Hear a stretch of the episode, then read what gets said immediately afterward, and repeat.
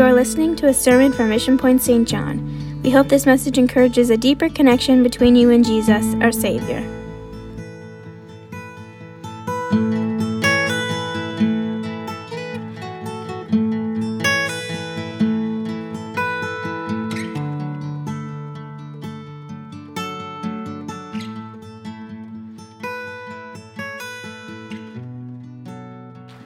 Amen. God is good. You may be seated.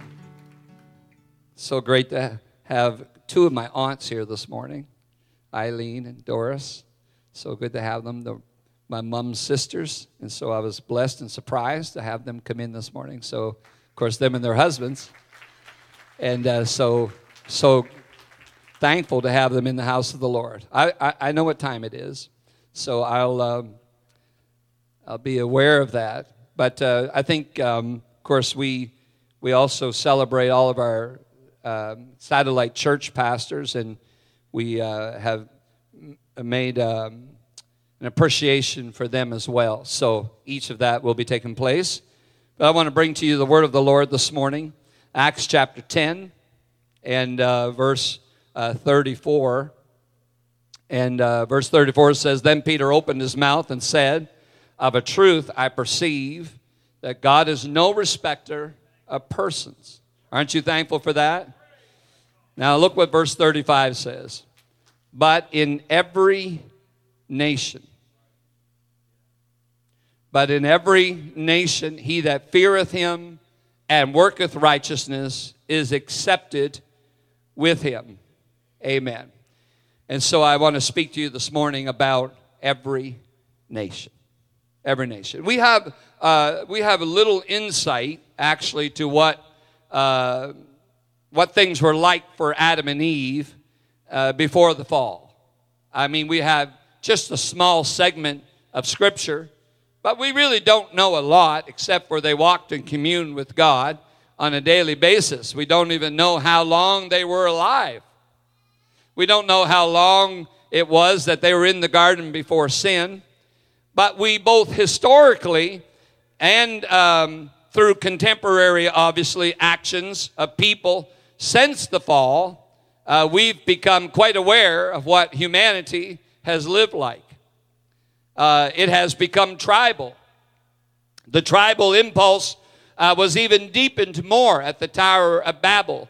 And before uh, they knew it, people were scattered geographically and obviously socially. Boundaries uh, were established and and uh, social interactions and things were created. People were trying to communicate after the Tower of Babel because they decided they were going to do something that was uh, unethical, and God said, I'll confound their language.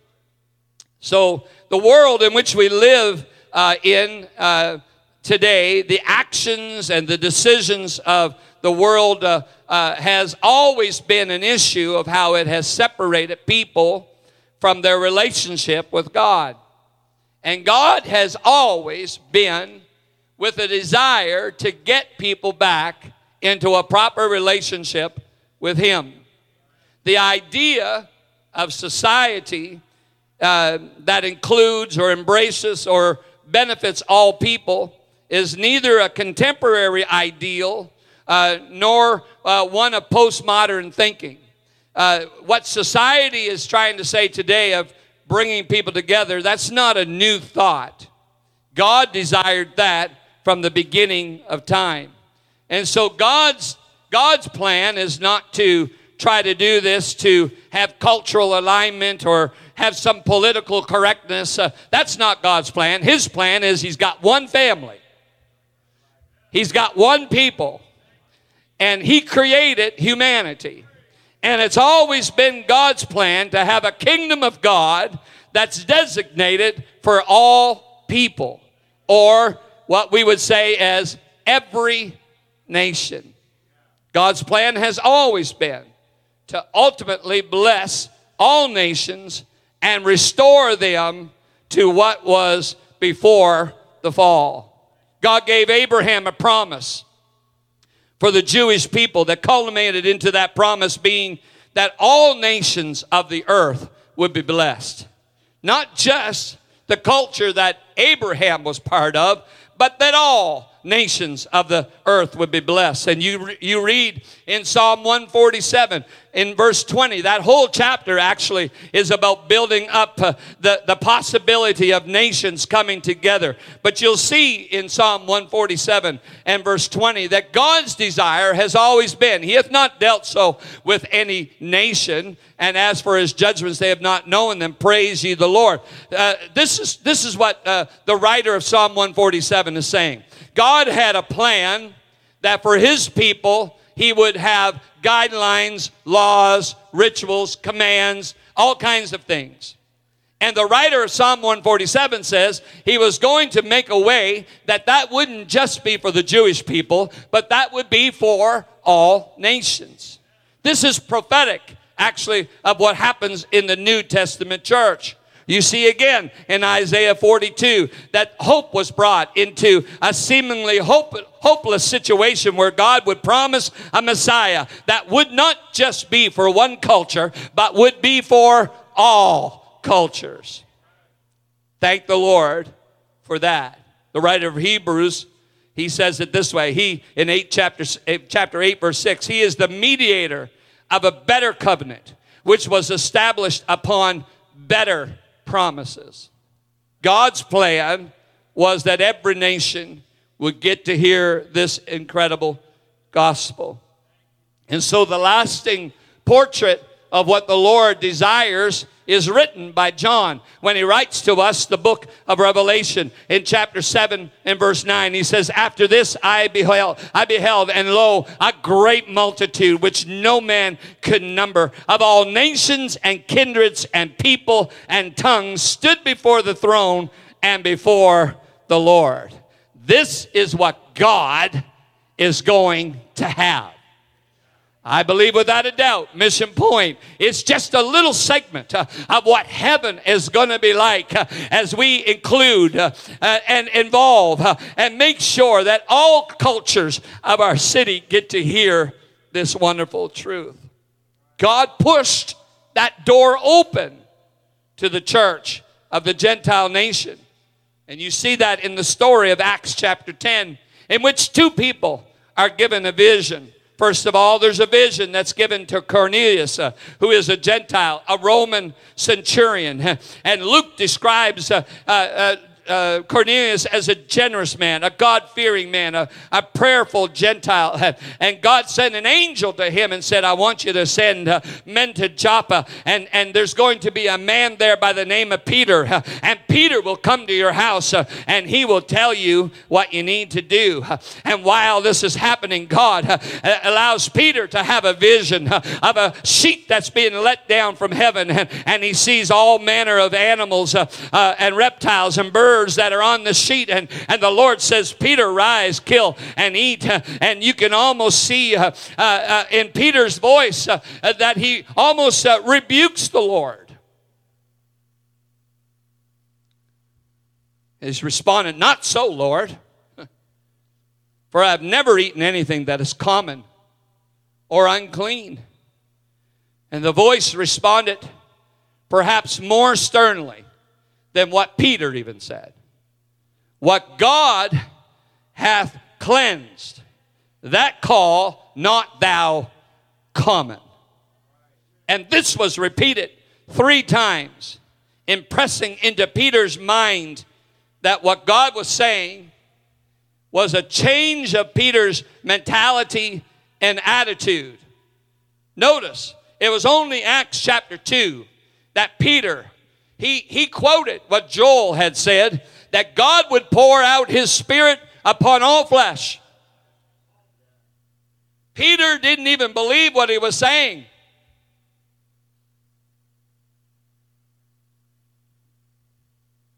What Peter said that day, God had to convince him in Acts chapter 10. Spirit's going to be poured upon all flesh. Well, guess what, Peter? Gentile people are flesh. And after three times of sharing with Peter what he tried to get across to Peter, Peter breaks down those barriers and he goes uh, to Cornelius' house. Uh, and when he gets to Cornelius' house, Peter is hearing the vision uh, uh and acknowledges that Cornelius has heard the voice of the Lord uh, and, and, and shares with uh, Cornelius what he has already experienced as well. and then all of a sudden, customs and cultures and beliefs, they dissipated and something took place in that moment that every nation would have an opportunity to experience what they did uh, on the day of Pentecost. Uh, and in that time, Peter shares uh, this wonderful gospel uh, and he said the Holy Ghost was poured on them as it was on us at the beginning. what doth hinder them to be baptized? Nobody can stop them from receiving what we have received because it is entire groups, it's entire nations, it's entire cultures uh, that get to hear this wonderful truth, uh, hallelujah, and have embedded into them the power of the gospel.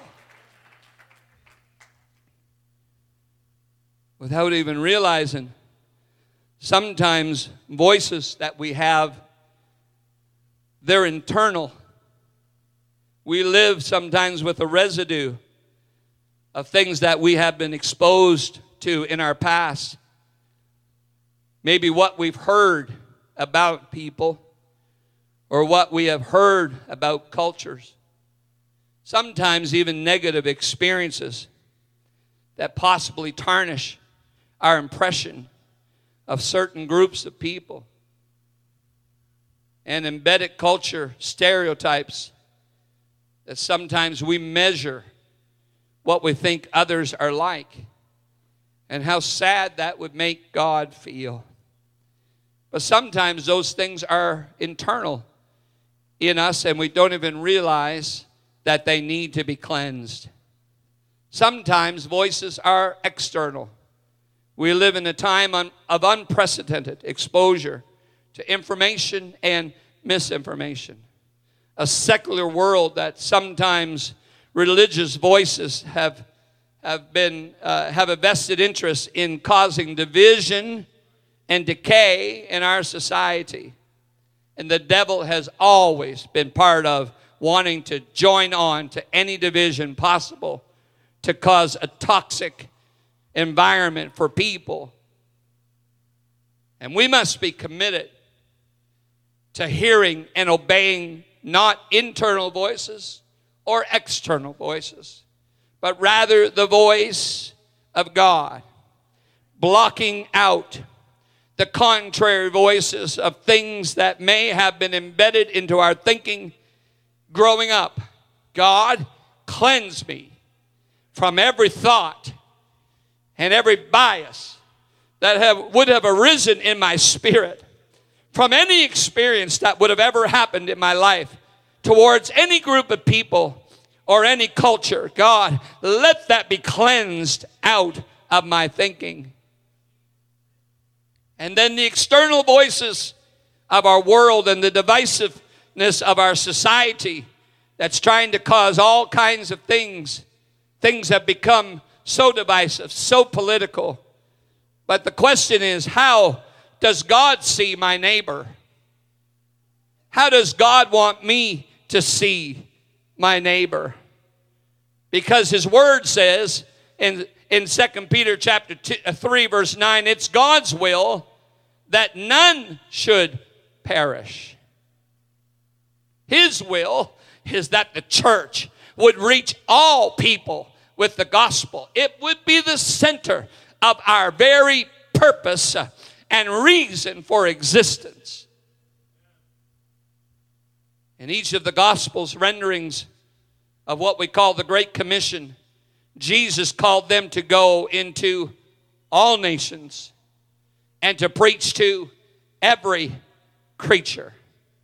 See, the New Testament church was designed to fill God's timeless will. And Peter preached that the Spirit would be poured out upon all flesh. And yet it took him a vision from God to experience what he actually was preaching. The church today, folks, does not uh, we, we, we must not remain silent about cultural and political correctness and all of that stuff. The doors are open for every person, every tribe, every nation, and every tongue.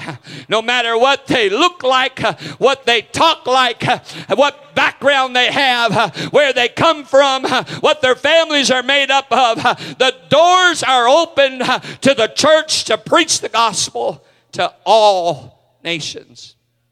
Ultimately, I'm thankful that Peter was obedient to God. And there was an outpouring upon Cornelius and his household. Cornelius had he had gathered a group of people together. And as Peter arrives there, this delegation that Peter brings with him, they experience God's wonderful presence being poured out upon others just as they had received in the beginning. God heard the prayer of Cornelius. You could say that surprised Peter somewhat. But when it got through to Peter and he realized that this, this wonderful gospel was for every nation, uh, you can see that he, he makes a, a powerful statement in the verses that I read to you in the text that God is no respecter of persons. Now, we have to understand how we, we say that, we read that, we, we quote it. But what Peter is saying is life changing for him at that moment. Because it wasn't proper for him to be in a Gentile's house. And when Peter makes the statement that God is no respecter of persons, something is being transformed in his life in that very moment that would be change changing the rest of the direction of the church for the history of the church.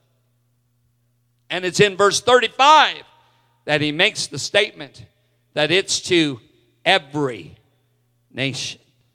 Every nation.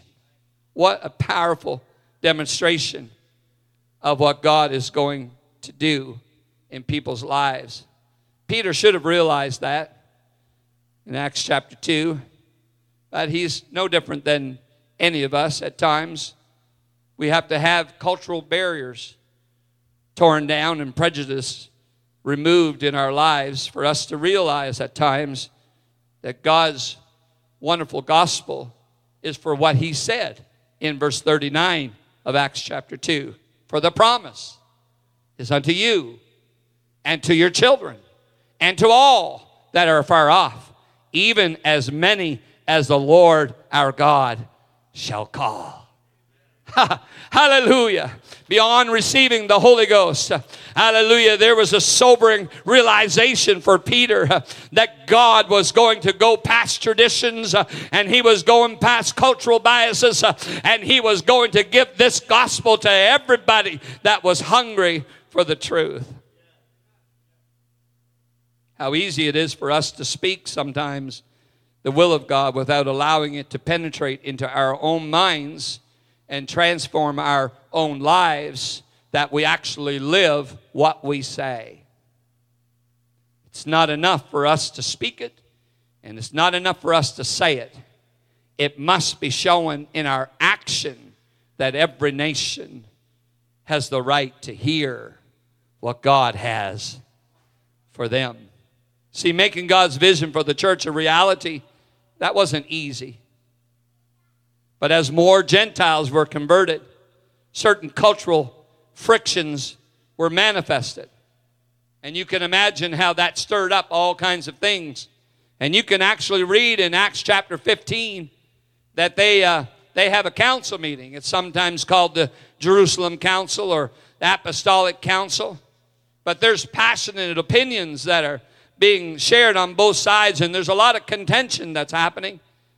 And they're kind of they're kind of caught up in well, what is it there that's taking place? All these Gentiles getting saved, and and they they demanded that uh, uh, they needed to follow the law and be circumcised as the Jewish people was. And Paul and Barnabas got they got uh, they got hot under the collar about that.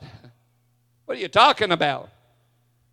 And it was only at that moment uh, that you see uh, uh, when this is all happening, this is who arose in verse 7. And when they had been much disputing, there's been a, quite a bit of negative discussion. There's been a lot of back and forth that's probably not been cordial. And when there had been much disputing, Peter rose up and said unto them, Men and brethren, you know how that a good while ago God made a choice among us that the Gentiles by my mouth should hear the word of, God, of, of the gospel and believe. And God, which knoweth the hearts, beareth them witness, giving them the Holy Ghost, even as he did unto us, and put no difference between us and them, purifying their hearts by faith. Now, therefore, why tempt ye God to put a yoke upon the neck of the disciples which neither our fathers nor we were able to bear? You talk about preaching a straightforward message to the people that were leading the people of God. Peter rose up and said, Let me tell you, everybody that I went to, they received the Holy Ghost the same as we did. And why would we think that we would have any right to say what they need to do and what they don't need to do? Why would we put upon them a yoke that uh, we couldn't even follow ourselves uh, throughout thousands of years? And Peter rises to the challenge uh, and he's basically saying what he said to Cornelius in Acts chapter 10 this is for every nation. Oh no, you got to get it. This is for every nation. This is just a sample uh, of the 210 nations uh, of the world. This is for every nation.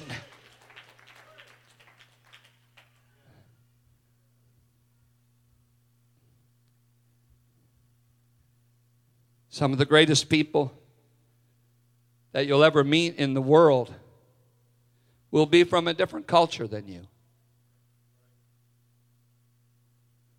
It's so beautiful. I get excited every time I think about what heaven is going to be like and how inclusive it is going to be. And the worship styles and the praise and thanksgiving that's given, going to be given to the Lord God has designed a universal church. A universal church. Because He has given us a universal gospel. The gospel is timeless. It's timeless. It's universal and it's timeless.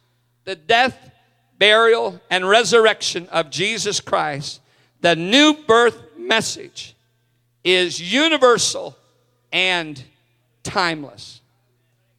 Ethnicity, background, social status, and any other distinction does not qualify to change what the gospel has been for all mankind. When the gospel that has been given says you and I must repent, that's for everybody. When it says you and I must be baptized in his precious name, the name of Jesus, uh, that doesn't exclude anyone. When the Holy Ghost is to be poured out upon all flesh, everybody can receive the baptism of the Spirit. Uh, there does not, uh, there is no distinction, hallelujah, of the universal gospel that is for the church. Music come. So it all comes down to every nation being unified See, unity is the most fundamental requirement of the New Testament church. And uh, unity has a multifaceted definition. Obviously, the root word is unit, which speaks to being single as well as complete. Unity speaks to the state of the quality of being both one and whole. And the goal of unity is to be one. to be everything that we are meant to be and have everything we are meant to have. Unity does not come easily to the human nature because it requires selflessness and sacrifice and empathy and bearing one another's burdens in love. It obviously does not come easily to those that are in the church because Paul charged us to endeavor to keep the unity of the Spirit. Endeavor means it's going to be work. It may even be hard work. But Paul knew Paul knew that the New Testament church had a lot to overcome. Free and bond, Jews, Gentiles, male, female, those who had formerly persecuted, those he had imprisoned. He knew that there was a lot of work that had to be done for unity to come. If anyone knew it, Paul knew. And the unity is of the Spirit. And the Spirit is what makes it possible this morning. Not to unify simply our spirits, it is a unity that cannot be manufactured on our own. It's the power of the Holy Ghost that brings everybody sitting in this room this morning into the same, same church. Every nation, every nation is brought into the church by the same Spirit. Thank God. Paul goes on to say, endeavoring to keep the unity of the Spirit in the bond of peace. There is one body, he says, one Spirit, even as we're all called into one hope of your calling, one Lord, one faith one baptism, one God and Father of all, who is above all and through all and in you all. Paul makes it very clear this is not going to be accomplished in anything we're going to manufacture ourselves. This is only going to be accomplished by the power of the Holy Ghost. And I pray in 2022, uh, amen, that Mission Point would become so unified that every nation of our city would feel the comfortableness of coming into the house of God and to experience this universal, timeless gospel the call, the call of our hour is to have that mind of Christ and not allow traditions and cultural barriers to jeopardize what God is doing in this last day. I ask you this morning, I ask you to prayerfully be honest with God. Search your heart everyone in this room, everyone listening or watching online, that you would search your heart this morning, that there wouldn't be internal voices that would have caused traditional biases or even prejudices in our lives, some that maybe we didn't even realize we had. God, I want you to cleanse that out of our lives this morning. And secondly, God, I don't want to allow the external voices that we hear in our society to allow anything to be divisive within the church. Hear me, hear me this morning. We cannot allow society's divisiveness to come inside the church. It's not allowed in here because there's a universal gospel that works for all people inside this building.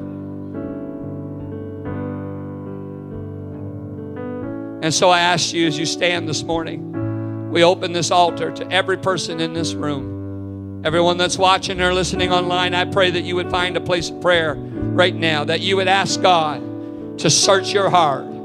Search your heart this morning. Search your heart that everything that, anything that would be in there that wouldn't be proper would be, be removed because we're preaching to every nation this morning. We're preaching, preaching to every nation. Every nation.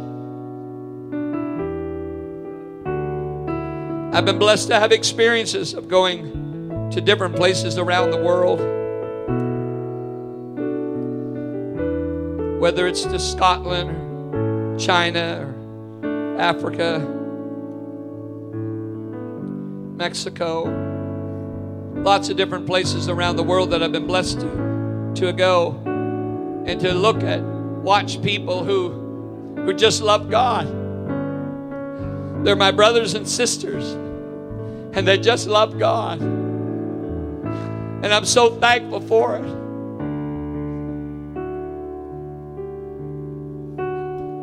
And when the rapture takes place and we're resurrected to be with Him for eternity, you're going to be with your brothers and sisters. And let me tell you, if you got any biases down here, you're not going over there. Hear me? Because there's not going to be any biases over there. All mankind was created in His image and has been given His Spirit. And He's creating, He's creating a place for everybody that where He is, there we all may be also. Thank you for joining us today. If you want more information, connect with us on our website at missionpoint.ca. God bless you.